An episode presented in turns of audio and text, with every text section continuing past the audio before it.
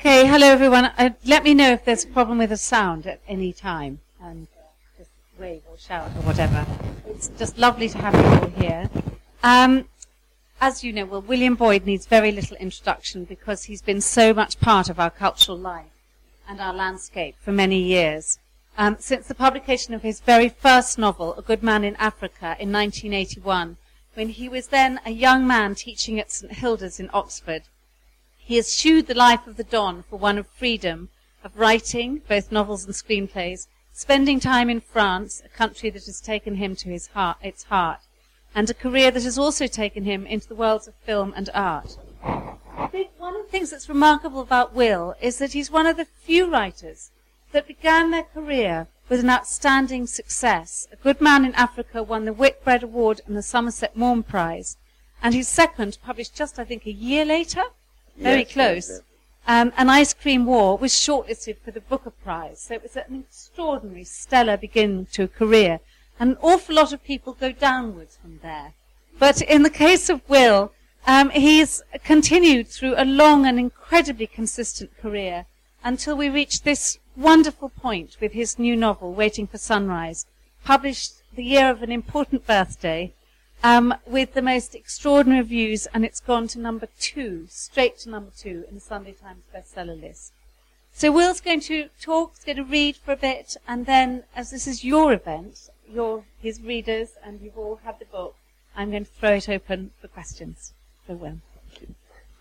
I think I'll stand up. Um, uh, can you hear me okay? Yes, um, you can certainly see me. That's the main thing. Um, I, what I'm going to do, to read one short chapter of, uh, of Waiting for Sunrise about the evening, but I should set it up, I, I guess. The, it's very funny. Um, I think this is true of a lot of authors, that you get a kind of obsession for a city without ever being there or ever having gone there. And I recognize in, in my own life, very early on, um, before Good Man in Africa was published, I started writing a series of short stories set in Los Angeles. Um, this is the, the, it would be the late 1970s. And why 1970s Los Angeles should have haunted me, I, I've no idea.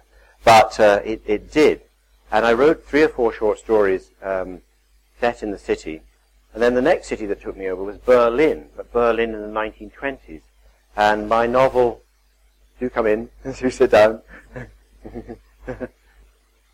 um, and um, I, I didn't get to Berlin because the novel I wrote that featured Berlin was The New Confessions, published in 1987, and the wall had disobligingly not come down by then, and apparently the only way you could get into East Berlin, which was like the old Berlin, uh, unless you're a member of the Communist Party, was to be accompanied by a British soldier. And I hadn't a clue how I was going to set that up. Um, so uh, my Berlin uh, obsession was a purely imaginary one. But thus encouraged, I, I allowed my mind to go uh, wherever I wanted it to do. And um, I wrote a, a novel set in Manila in Philippines 1902, which I'd never visited, still haven't visited. Um, I got a letter from the head of J. Walter Thompson, the advertising company in Manila, and he said, "Dear Mr. Boyd, I, I um, loved your book.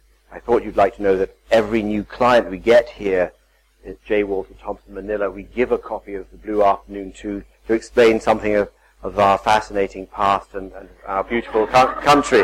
Um, could you please tell me when you lived in the city? And uh, so, no, no higher compliment. Um, but I'd never been, and Manila still awaits. Um, and then I had a Lisbon obsession uh, briefly, and uh, wrote a, a short story set in Lisbon, and which I've turned into a film.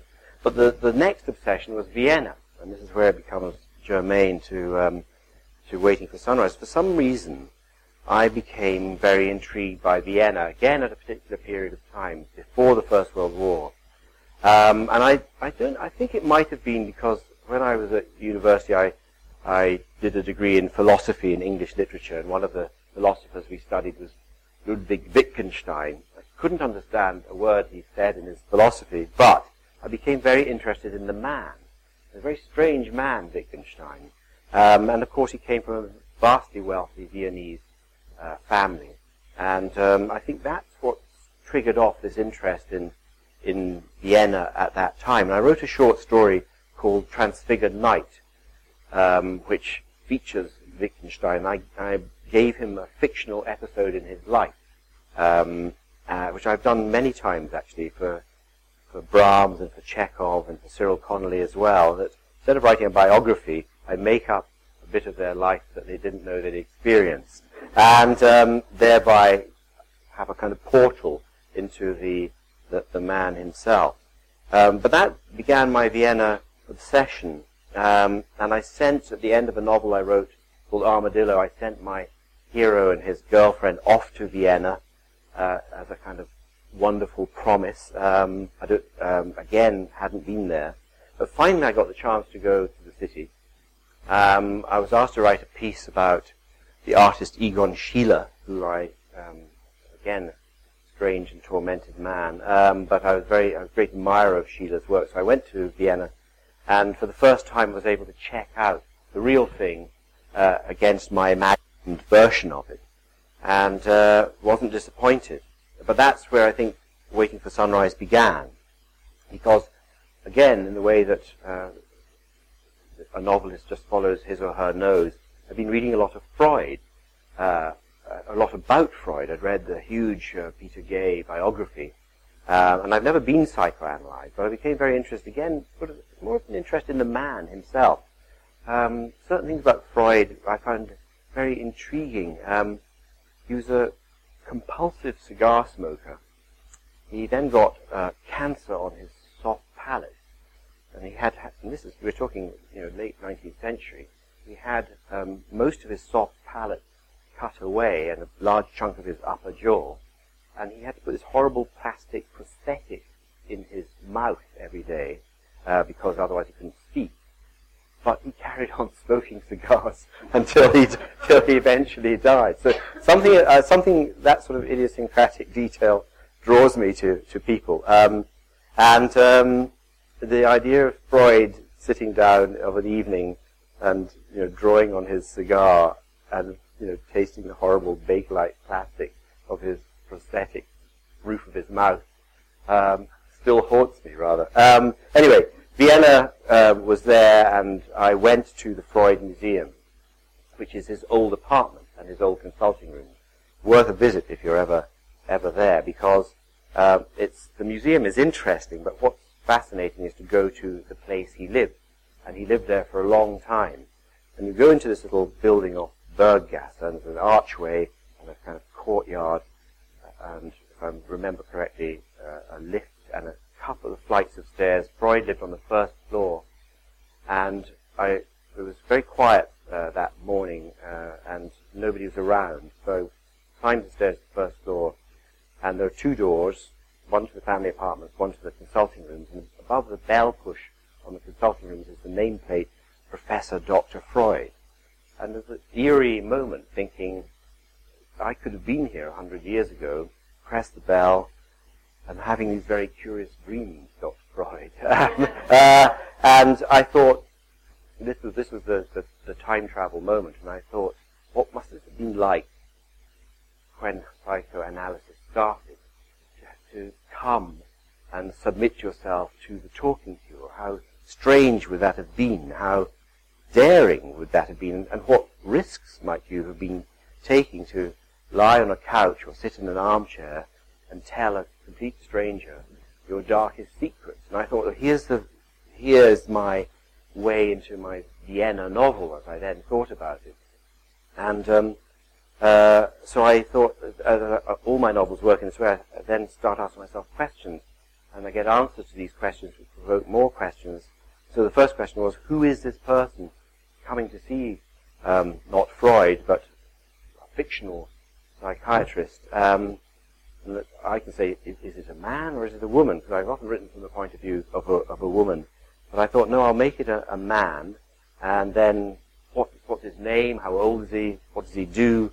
And so I thought I'll make him a, a young actor. I'm very interested in acting. I've got a lot of actor friends, and um, it's the most intriguing profession. And uh, I, I quizzed a lot of my actor friends uh, before I, I wrote this novel to try and get to the depths of the psyche that makes an actor, makes a good actor, not a, not a bad actor. I'm, I'm a bad actor, so I know exactly what that's like. But uh, um, make, uh, uh, what, what is it that happens when you act? Um, so I made him an actor, gave him a proper job, gave him a, an unusual sexual dysfunction, and uh, and he's engaged to be married. Uh, so he wants to get it sorted before the wedding night, if he possibly can, and that's why he's come to Vienna. And I'm now setting up chapter two. Um, he comes to see this English psychiatrist, Dr. Bensimon. It's 1913. Um, First World War is a year or more away. Um, nobody's expecting it, of course. Um, and uh, he is nervous um, because of the risks he's taking and because of the, the leap he's taking into the, the dark of this particular therapy. And um, so he goes to a street which is, I've made it, I moved it two blocks up from Freud Street, um, and put Dr. Bensimon's consulting rooms on Wassergasse, not Berggasse. And um, Lysander um, goes to his first appointment. Bear with me for a sec. Um, chapter 2, Miss Bull. Dr. Bensimon's receptionist, a slim, bespectacled, severe-looking woman, had shown him into a small waiting room and mentioned politely that he was in fact some forty minutes early for his appointment. Therefore, if he wouldn't mind waiting until, my mistake, foolish, coffee? No, thank you. Lysander sat in a low, armless black leather chair, one of four in the room, placed in a loose semicircle, facing an empty grate below a plaster mantelpiece, and once again called on calmness to soothe his agitated mood. How could he have been so wrong about the time? He would have assumed the hour set for this consultation would have been mentally carved in stone. He looked around and saw a black bowler hat hung on the hat and coat stand in the corner.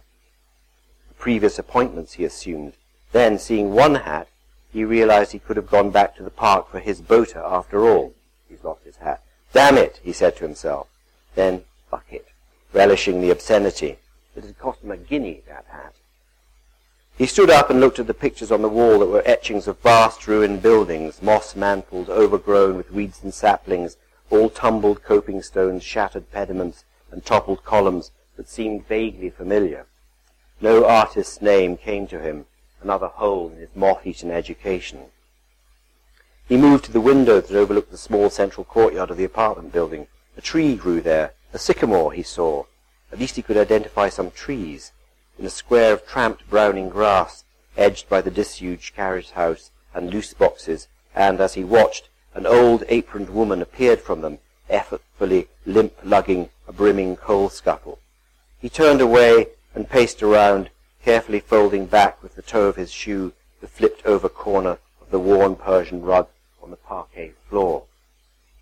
He heard some voices, unusually urgent, raised from the receptionist's anteroom, and then the door opened and a young woman came in and shut it behind her with a forceful bang.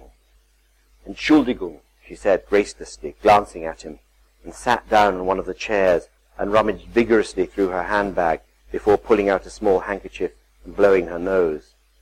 Lysander stepped quietly back to the window. He could sense this woman's unease, her tension, coming off her in waves, as if some dynamo inside her were generating this febrility, this, the German word came to him pleasingly, this angst. He turned and their eyes met, she had the most unusual eyes, he saw, the palest hazel, and they were large and wide, the white visibly surrounding the iris, as if she were staring with great intensity or had been shocked in some way. Pretty face, he thought, neat nose, pointed, strong chin, very olive skin. Foreign? Her hair was pinned up under a wide blood-red beret, and she wore a dove-grey velvet jacket over a black skirt. On the jacket lapel was a large red and yellow shellac brooch of a crude-looking parrot. Artistic, Lysander thought. Laced ankle boots, small feet, a very small, petite woman, in fact, in a state. He smiled, turned away, and looked at the courtyard. The stout old housekeeper was heading doggedly back to the stables with her empty scuttle. What did she want with all that coal in high summer? Surely, sprechen Sie English? Lysander looked round. I am English, actually, he said warily. How can you tell? He felt annoyed that he clearly wore his nationality like a badge. You've a copy of the Graphic in your pocket, she said, pointing at his folded newspaper. Rather gives you away. But, anyway, most of Dr. Bensimon's patients are English, so it was an easy guess. Her accent was educated.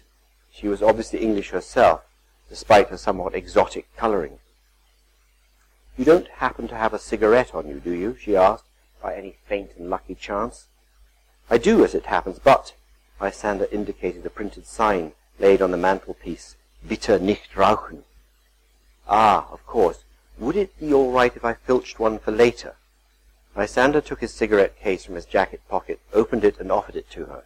She chose one cigarette, said, May I? and then took another before he could give her permission, slipping them into her handbag. I have to see Dr. Bensimon very urgently, you see, she said briskly, in a no-nonsense manner. So I do hope you don't mind if I barge the queue. At this she smiled him a smile of such innocent brilliance that Lysander almost blinked. On quick reflection, Lysander thought he did rather mind, actually, but said, Of course not, and smiled back uncertainly. He turned again to the window pane, touched the knot of his tie, and cleared his throat. Do sit down if you want to, the young woman said. I'm very happy standing, he said. I find these low, armless chairs rather uncomfortable. Yes, they are rather, aren't they? Lysander wondered if he should introduce himself, but then considered that a doctor's waiting room was the kind of place where people, strangers, might prefer to preserve their anonymity. It wasn't as if they were meeting in an art gallery or a theatre foyer, after all. He heard a slight noise and looked over his shoulder. The woman had stood up and had gone to one of the etchings of ruins. What was that artist's name? And was using its glass as a mirror tucking fallen strands of hair back under her beret and pulling down small wispy cur- curls in front of her ears. Lysander noticed how her short velvet jacket revealed the full swell of her hips and buttocks under the black skirt. Her ankle boots had three-inch heels, yet she was still very small in stature. What are you looking at? she said abruptly, meeting his gaze in the reflection of the etching's glass. I uh, was admiring your bootees, Lysander improvised quickly and smoothly. Did you buy them here in Vienna? She never answered, as the door to Dr. Bensimon's consulting room opened at that moment, and two men stepped out, talking and chuckling to each other. Lysander knew at once which one was Dr. Bensimon, an older man in his forties, quite bald with a brown-trimmed beard flecked with grey. Everything about the other man, to Lysander's eyes, shouted soldier, a navy double-breasted suit, a banded tie below a stiff collar, narrow cuffed trousers above shoes so polished they might have been patent, tall, ascetically lean, with a small, neat, dark moustache. But the young woman was immediately in a kind of frenzy, interrupting them, calling Dr. Bensimon's name, apologizing, and at the same time insisting on seeing him, absolutely essential, an emergency. The military man stepped back, leaned back as Dr. Bensimon, glancing at Lysander, swept the yammering woman into his room. Lysander, hearing him say, in a stern, low voice as he did so, This must never happen again, Miss Bull, before the door to his consulting room shut behind them. Good God, said the military type dryly. He was English as well. What was going on there? She seemed very agitated, I have to say, Lysander said. Catched two cigarettes off me. What's the world coming to? the man said, lifting his bowler off its wooden hook. He held it in his hands and looked candidly at Lysander. Have we met before? he said. No, I don't think so. You seem oddly familiar somehow. I must look like someone you know. Must be that. He held out his hand. I'm Alwyn Munroe. Lysander Rief. Now that does ring a bell, the man said. He shrugged and cocked his head, narrowed his eyes as if searching his memory, and then smiled as he gave up and moved to the door. Don't feed her any more cigarettes if I were you. She looks a bit dangerous to me. He left, and Lysander resumed his scrutiny of the small, drab courtyard outside. He extracted every possible detail from the view, the basket-weave pattern of the paving stones, the dog-tooth moulding on the arch above the stable door, a damp streak on the brickwork under a dripping tap. He kept his mind occupied. A few minutes later, the young woman appeared from Dr. Bensimon's room, evidently much calmer, more composed. she picked up her handbag.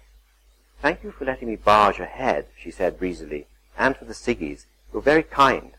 Not at all, Lysander said. She said goodbye and sauntered out, her long skirt swinging.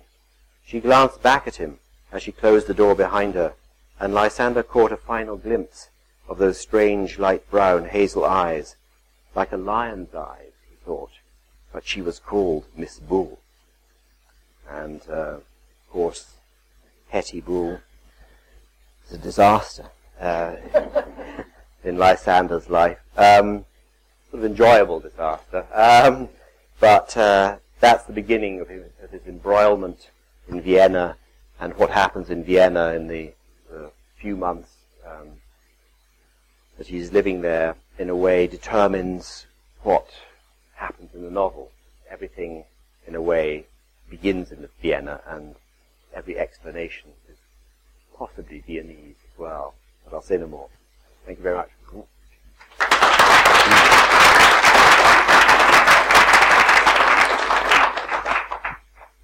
Well, I, have got lots of questions, but I'm going to stop myself I'll, I'll, I'll, I'll, stay standing. Shall I? Yes, that's, that's better. So uh, let's let's see who would like to ask one. I just wondered why you'd use so many unusual names.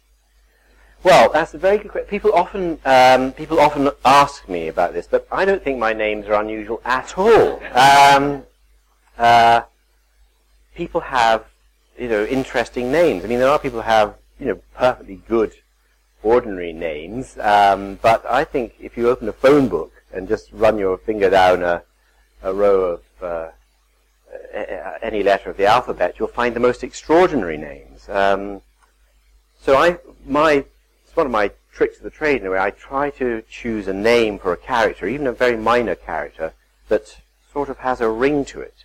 Um, and if the name is right, I feel that character is alive, and I think the the reader responds in, in the same way. Um, uh, if you, a, you know, if you call a character, you know, Sally Brown or um, Johnny Thompson, which are perfectly good names in case there's a Sally Brown or a Johnny Thompson in the in the room, um, uh, it somehow doesn't you know sparkle. Um, so better to call somebody Hetty Bull or Alwyn Munroe, which and Edwardian names are extremely unusual. Um, and um, I've done it throughout my uh, novel. My, the character, the central character, my first novel was called Morgan Leafy, um, and uh, I just think if you if you get the name right, then um, the the is already beginning to live and live and breathe. But I I do not think they're unusual. I think they're normal. And I, as, uh, as I said before, in, in, a world that can uh, admit somebody called Henry Dent Brocklehurst who, who, who marries Li- Lily Maltese, um, nothing I can come up with is, uh, is you know, remotely as far-fetched as that. Um, so it's a, it's, it's a reflection, I think, of, of uh, the world as it is, but also um, it's, a, it's a very useful technique in, in the novel. You know, don't don't sort of complacently christen your characters. Is my advice. You know, think of a think of an interesting name, and you're already you know 25% there. I've, I've, read quite a few of your books, and, and one thing that strikes me very um, uh, quickly is how you establish the characters, uh, and you you become very um, aware of them early on in the book you, they have such strong characters. And I wonder if, if you get that from your uh, acquaintances or friends, or whether you actually dream up these characters mostly. Uh, do you feed off other people a lot? Well, uh, not consciously. Um, I think you know you can divide writers into many types of binary divisions, and one of the obvious ones is there are autobiographical writers and there are non-autobiographical writers, and I'm definitely in, in the second category. And you can see writers who can only write about things that have happened to them or only use their circle of friends or um, events they're familiar with as raw material for their novels. But I, am completely the opposite of, of that. I, I make it up. I invent things. Um, I use my imagination. Of course, there's a, a, a, significant amount of me that goes into these inventions, but I'm sort of unaware of exactly what it is, and um, I, I, don't um, go around logging uh, my life in, in, the hope that it will provide me with information that I can use later in my novel, because I can sit down and just make it up. You know, it's. Uh, but I think there, you know, there, there, are writers who do that, and there are writers who don't, and the, there's no nothing to say one method is, is better than the other. It just depends on the nature of, of the writer.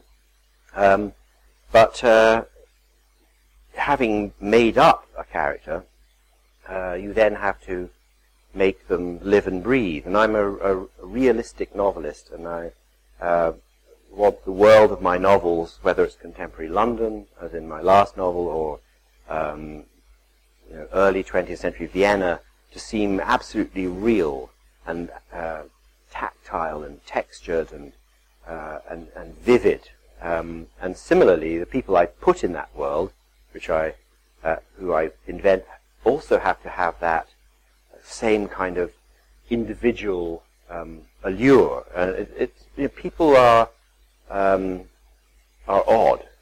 I say this. You know, I, uh, everybody's strange, and I think what you have to do in, in a novel is reflect the idiosyncrasy of the individual. And so, as a novelist, when you're creating a character like Hetty Bull, I, I knew I wanted this sort of mad, bad, and dangerous to know, seductress, uh, terribly tempting, but you know, terrifying um, femme fatale figure.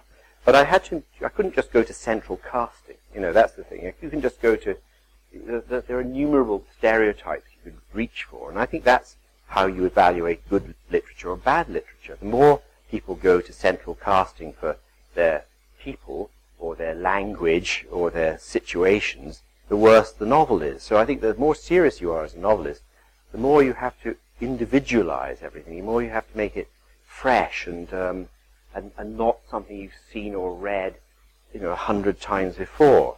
So the challenge to you as a writer, thinking in this case of this particular character, but it applies to every single character in the novel, is how do I make this creature um, seem like a living, breathing human being that you could imagine walking into into this room? And you know, there are various tricks of the trade which I will not divulge. Um, but that's the challenge, you know, and that's why um, that's what I, you know, in a way, your questions are, is, is, a sort of compliment because I, w- I want that feeling that when my character like Baldwin Monroe, the the military type who um, Lysander encounters, he sees a lot more of him.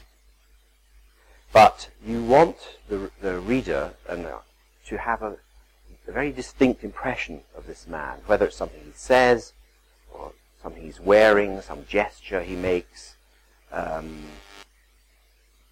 little dark moustache, something stays in your mind, and uh, uh, the character is often running in, in your fiction. But it's uh, it depends on the type artist you are and the kind of um, effect you're trying to get. If I was writing about somebody I knew well, was putting them in a novel, well, I suppose I'd have to disguise them, wouldn't I? And so, whereas if you make it, make them up, uh, you know, you can do anything you want. You can populate your the world of your novel with uh, with all all manner of people. But of course, you know, I I, I observe and I, I I, I look around me and I, I unconsciously take a, a detail here or a, an overheard remark there and, and meld it all together. But I'm not um, using my life as um, as the, the, subject or the raw material for my fiction. I always quote this forgotten Scottish novelist called James Kennaway. I don't know if any of you heard of, heard of him. James Kennaway was an autobiographical writer. He could only write about his life and things that had happened to him. And he wrote um, some very good novels, one called Household Ghosts, one called, um, I can't remember, Scottish military novel, uh, come to me, Tunes of Glory, uh, made into a film with Alec Guinness, the novel, and then he sort of run out of things to write about because you know he'd used up his life. And Evelyn Waugh said, you know, I've only got one novel left in me. It's, it's the Second World War, and his life wasn't interesting. He's a very autobiographical novelist, Evelyn Waugh. But James Kennaway had nothing to write about, so he encouraged his wife to have an affair with another man. so he we, could see. we, we published a book of So, yeah, so he so he could see what it was like being jealous, you know, um, and wrote a very bad book, um, uh, and as did the lover um, of his wife. Um, no names, um, but uh, um, but that's that's a pitfall one doesn't want to fall into, you know. Um, but uh, it, he was that type of writer. He could do nothing more. But I'm I'm you know demonstrably and sort of um, immovably in the non-autobiographical camp. So I, I, I make it all up, you know. Um, but where does that come from? Who knows? I think you've actually given a very good answer for why your career has been so consistent um, and has operated at such a high level for such a long time. You've actually told us all why. But I, just before I pass on to the next question, I, I want to tell you that I love Hattie so much.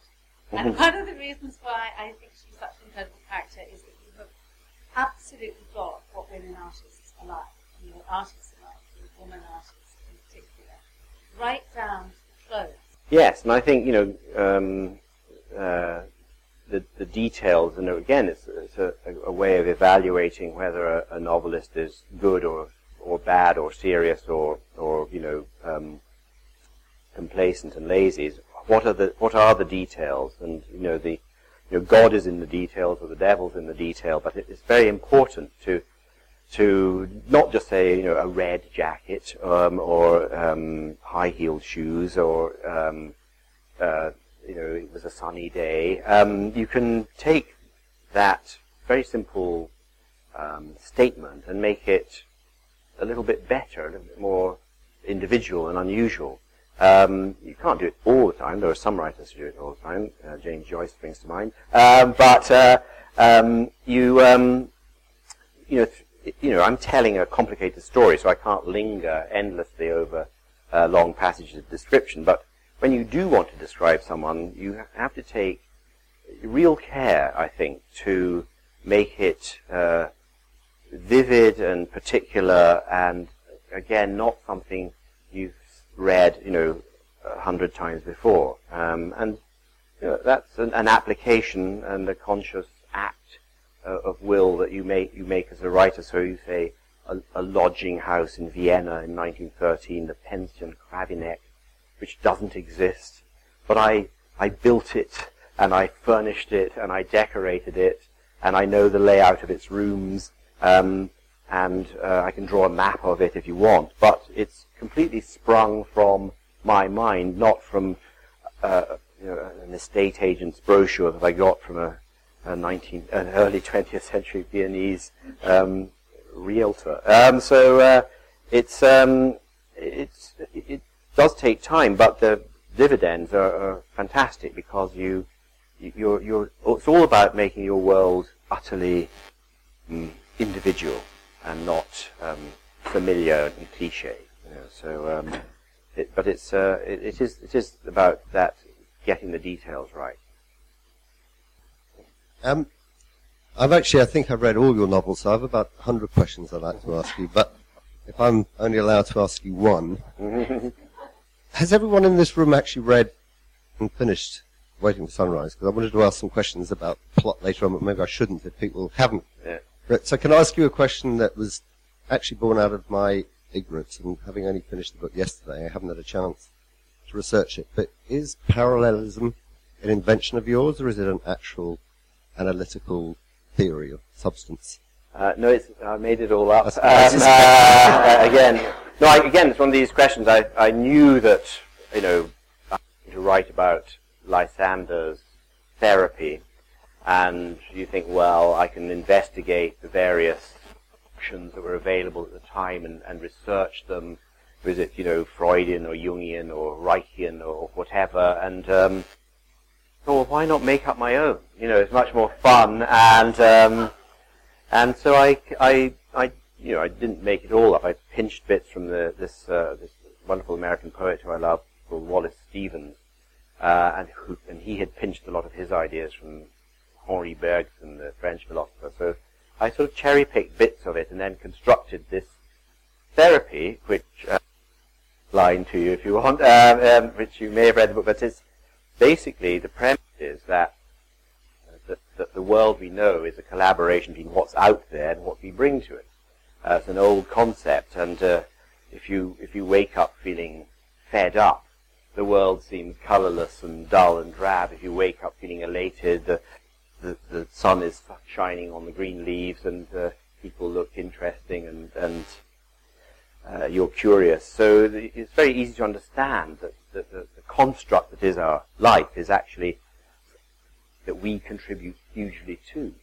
Um, by that token, the life you've led is a mixture of what's out there and what you've contributed to it. So your memories of your life are part real and part fictive. So this whole idea of parallelism, parallelism is you can to those bad memories, uh, re-remember them in a nice way, and again add the details, um, and uh, the more detailed your re-remembering is, the more the memory, the bad memory becomes seeded by the new memory, and the neurosis associated with that bad memory begins to erode and, and drift away, and suddenly you're feeling normal and cured again. So uh, it's it's highly plausible, though I, I, I you know I, I don't know if the bottom falls out of the novel writing market. I may set myself up as a parallelist therapist, but uh, but uh,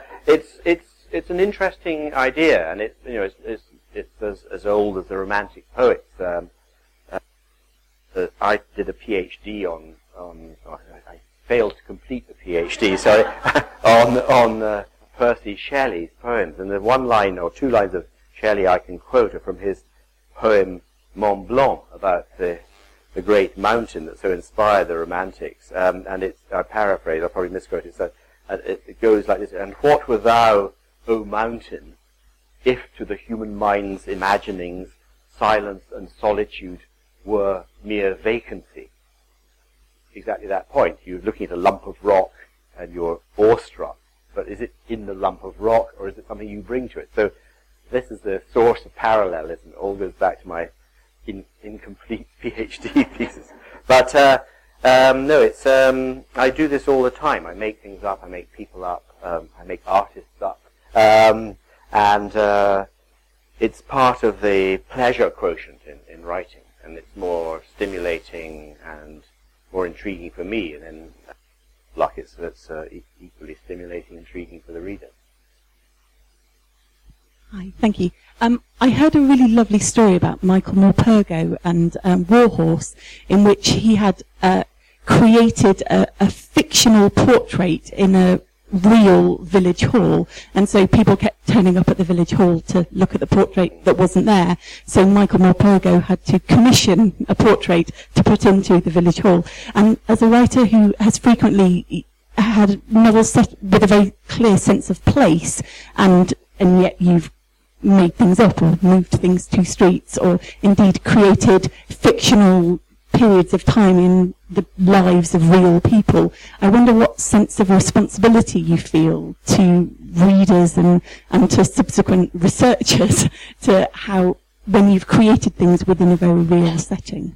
Uh, absolutely none is the, is the, is the, uh, is the, is the short answer because it says a novel on the front. So it's a kind of you know warning. You know, um, no, I think that the there is a responsibility, but, it's to yourself. Um, it's rather like um, you you write a short story set in Lisbon without going there, then you go to Lisbon, and you go, oh God, it's nothing like this at all. Um, so, uh, but I don't worry about um, people thinking that um, there's a hospital in Southwark called St. Botolph um, because I built it uh, for my novel um, um, Thunderstorms, um, and I and I don't mind um, people saying that um, uh, Ludwig Wittgenstein never met the poet Georg Trakl, you know, because it's an, it's fiction, and but it's realistic fiction, and in a way, it's that it, if, if somebody goes to um, see the, the house uh, on number 24 Wassergasse where Dr. Bensimon had his consulting rooms. It's a fantastic compliment in a way because the fiction has worked so powerfully that it's, it ceases. And I, have spent a, a, lot of time and written a lot of books pushing fiction into the boundaries, over the boundaries of the real, precisely to demonstrate how powerful fiction is. Um, and of course the my fictitious artist Nat Tate and the the, the, the so-called Nat Tate hoax, which still haunts me 14 years after uh, it, it occurred, is perhaps the, the, best example of it. And, and sold last November in Sotheby's a drawing by Nat Tate uh, for real money, £7,250. So where where where is the blurring blurry line between uh, what is fictive and, and what is real? But I think it's all in the interest of making uh, fiction more empowered and uh, showing why people go to novels, go to short stories, or go to films and theatre, etc. Because it's tremendously alluring and it has a, a kind of there are truths there that you won't find in all the reportage, history books, newspapers uh, that you could read in a lifetime. And um, I think that's what, why novels um, live and breathe and why people want to read them. And if you can, um, in the process of writing one, make people think, I'm sure I was in that hospital, you know, um, then uh, you've done your job properly. But I, I, I feel no responsibility. Yeah. um, Hello. I will. you um, you spoke so beautifully about um, about Vienna being your inspiration and about about place, whether you've been there or, or, or not been there. And um, I wondered if place is always the kick-off point for you, or is it an incident, or might it be a character? And as sort of part of that, if you were advising someone just starting out on a on a career of writing fiction, where is a good place to begin? Well, the, the answer is it, you know, it's a frustrating answer because it, it, it all depends. You know, sometimes, sometimes it is a character, uh, seizes you. Um, sometimes it's, it's a, a situation, a, a, narrative potential. Um, for me, it's not, it's, I mean, I suppose Vienna, in a way, did kickstart uh, this novel, but then it became Lysander's story. And for me, um, place is incredibly important, but it, for the same reason as eating and drinking and clothes and transport are, in that they make that world real. Um, uh, a, a, all the places are described in this novel, which starts in Vienna, goes back to London, um, goes to Geneva, the Western Front briefly. Uh, quite a London novel, in fact. Go to East Sussex. Um, but I, I invented a village uh, not far from Lewes uh, and called it Claverleigh and um, described it as you people might be going to Claverleigh. Um, and um, but it, it's to do with um, making the, the, world of the novel real. But I, I think, um, you know, the, the, the, the, novel is all about story and character, and, and, more times than than most, it starts with, with a character. I always remember my, well, perhaps my longest novel, New Confessions, which is a big 500 pager. I was sitting in the Bodleian Library in Oxford, dutifully reading my way through Jean-Jacques Rousseau's Les Confessions because you know, I thought Wordsworth had ripped him off and my incomplete might have been a chapter for my un, in, uh, PhD thesis. So uh, this extraordinary book, and I suddenly thought, what would it be like if Jean-Jacques Rousseau had been alive today? You know, bingo, novel, but it was character driven, and I was reading about this strange uh, driven egomaniac that was Jean-Jacques Rousseau, and I thought, well, let's just shift him out of the 18th century, put him down in the 20th, and see what happens. And that was the beginning of, of that novel. Um, uh, I think time and again it's it's it's character driven, and I think if if, if, if as a piece of advice, um, even if you if you stumble across, as, as I have done on two occasions, a, historical period uh, that is little known, and you punch the air and you think, "Wow, I'm I'm terra incognita. I'm the first explorer." Um, uh, in my case, it was the First World War in East Africa, which my second novel, Ice Cream War, dealt with. Nobody knew about that war; it's completely forgotten. Um, or uh, British covert operations in in America before Pearl Harbor, again swept way under the carpet. Um, but feel is the characters in that world. So I think uh, get if you stumble across a story or an idea for a story, question should be who is it that's going to live that through that and then make that person as you know as, as real as possible and, and you're, you're off and running you know. Um, and uh, you know, because I think that's it comes back to the, the character of the people in the telling uh, significant. And again a new theory about stereotypes. You stuff you've seen a thousand times and uh, that's done by the idiosyncrasy and the individual nature of the, of the person in, in the story.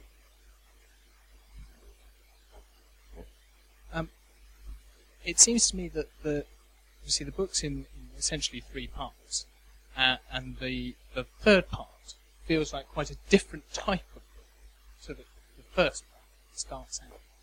It's almost like it's an interwoven trilogy of shorter stories about one person. And I was wondering to what extent that was always the plan, or to what extent you were, as you were writing, you would felt you needed to take Lysander's life journey in a different direction. Well, it is. It's very planned because that's the way I, I work. And again, it's it's not for every. I mean, I um, these expressions who I think work.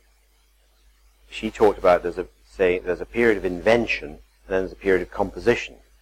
And uh, that definitely applies to me. So I, I plan the novel with an immense thoroughness before I even start writing on page one.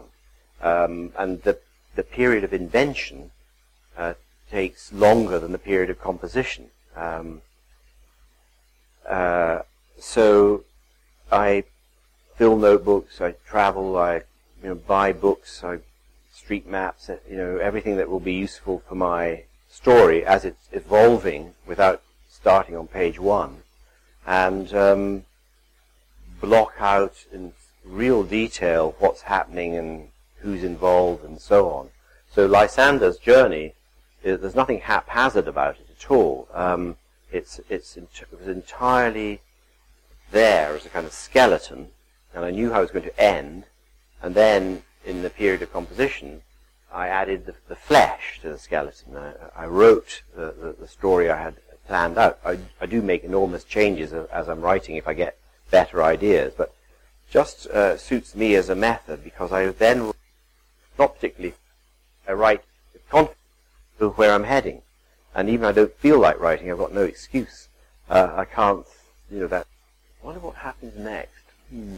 Uh, you know, I'll go to and uh, have a think, you know. And uh, I have got no, I can't do that because I've, I know exactly what's going to happen.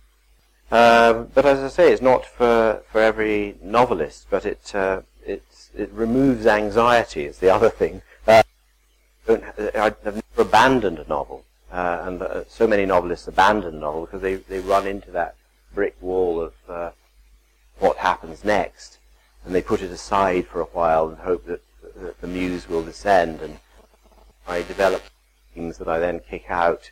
Um, uh, in this in this period of um, you know, it looks like I'm not doing much, but you know, the, the brain is highly active uh, as I figure out the the narrative of the novel. And you know, I do write um, uh, very complicated narratives. It's the kind of book I like to read and you know they're they are they're, they're hard to construct, and they take a lot of thought so that the the, the gears mesh and the moving synchronized, and um, uh, I don't want you know long passages of you know psychological nuance. I want things to to be changing uh, and moving the the story forward. Uh, so you can't write that kind of novel, I think, on the hoof. You have to you have to sit down and plan it. So um, it's true there are swerves in in uh, Waiting for Sunrise which take the the reader by surprise, and but I would say so much the better. Um, uh, there's, no, there's nothing like being engrossed or, or beguiled in, in, a book, as we all know, and um, I think the, uh, the kind of unspoken contract between author and, and reader try and try and provide pleasure uh, um, in in the text, uh, and it can be done in ways. But um, you know, I have my way, and um, it's it usually involves a very complicated plot and uh, things going hideously wrong. Um, but I actually don't know really why I'm taking the story in, in certain directions. I just know it works. So you can make mistakes, you can fall flat on your face, and you can also um, surprise people. Um, there's a certain amount of instinct as well as this rather um, uh, um, planned method, methodology. Um, I think we've got room, time for about one or two. Thank you. And on, on my way, I will just say that one of the most frightening ways I've ever heard of a, of a novelist um, starting a book is John Irving saying he can only start a book when he knows what his last sentence is. I can't imagine. Well, I, ha- I have written the last sentence before I've started on page one because um, if you know how it's going to end, um, sometimes you do actually sketch out your last paragraph. The second novel, Ice Cream War, I uh, paragraph before I started page one because I was the ripping off W.H. Auden, and I had to make sure it was sufficiently buried in the text that nobody, nobody would recognize it. Um, but uh, no, it's, I understand that absolutely. No. Could you describe your work today? Uh, well, yes, I can. I mean, uh, stand stand by to yawn. You know, um, not, not novelists novelists' lives are, are, very boring in a way, which is why I'm not an autobiographical writer. Um, I'm I, I've sort of I used to write like most writers in the morning, but I've now my metabolism has changed, and I'm now a kind of afternoon writer. So I kind of live my life in in the morning. You know, go to the dry cleaners and, and things like that, and after lunch, I settle down and I write for about three hours, which is uh, about all I can manage before the, my brain kind of seizes up. I used to be able to write when I first started. I could. I write in. No, I write in longhand. Um, uh, I'm a pre-computer novelist, and I, I, I think almost all my contemporaries um, write in longhand first and then transfer it to a computer, or I think in Julian Barnes' case, still uses an electric golf ball typewriter, which is terrible affectation. Um, but uh, um, but I write in longhand. I write the first draft in longhand, so I still I have a manuscript, which manuscripts will be gone in another gener- generation. I don't think any writer under under 40 writes in longhand now. Um, uh, as in my, I write in my study, uh, in my house. I used to write a lot in the London Library because um, I started out. Cause I started writing in Oxford, and I got used to writing in libraries, and the noise and the people going to and fro didn't bother me. Um, and so, uh, you know, I, I write in uh, until I begin to feel tired, and um, depends. You know, I can write a thousand words a day. Sometimes I can write two thousand words a day. And then after that, I'll, I'll correct and, re- and rewrite. And then maybe not the same day because I have kind of cut off, you know, cocktail hour, ch- Channel 4 News. Um, uh, uh, uh, I'll, I'll, type up the day's work onto the computer as a copy. Because um, I used to have, you know, there was only one copy of my novel at one stage, um, which was, was very paranoia inducing. Um, and I used to keep it in the fridge whenever I went away because apparently it's good advice is if, if your house blows up, the contents of your fridge will be secure. Um, I, I, it's apocryphal, but uh, apparently a fridge was discovered in Nagasaki or Hiroshima, uh, object, and they opened it, and the eggs were still intact in inside. So um, I used to keep my one copy of the manuscript. I used to keep it in the fridge, um, but now I have a computer and it's backed up and so on. But um, and then um, uh, you know, I, uh, if, I, if I'm mentally tired, I'll read and think about what I'm going to write tomorrow, and you know, I'm halfway through chapter 11. What comes next? Or I just to find out a little bit more about you know how you. And so these are, are, are there at your, at my elbow, um, and um, the next day starts, and same process. You know, after lunch, Channel 4 News, ah, and the cocktail hour, and and so it goes seven days a week, seven days a week, uh, seven days a week until it's until it's finished. Um, and it, you know, I, it, my rhythm is sort of it takes me approximately two years to figure out, research uh, the book, and you know, nine months to a year to write it. But I'm writing, as I say, with confidence. I'm writing not fast, but fluently. I think we're we're at the end end of our session, and um, uh, from my point of view, I think that was an extraordinary, illuminating and rather intimate um, insight into the life of what is one of our greatest storytellers alive, and uh, we've all been very lucky. And thank you so much, Will. And he will be signing books back in the conservatory. Is that right? Or here? Or here, if you'd like to have your if you'd like to have your book signed, he'll be here to do that. If you want to buy any more copies for your friends and family, there are more to be bought. And just thank you so very, very much. Thank you.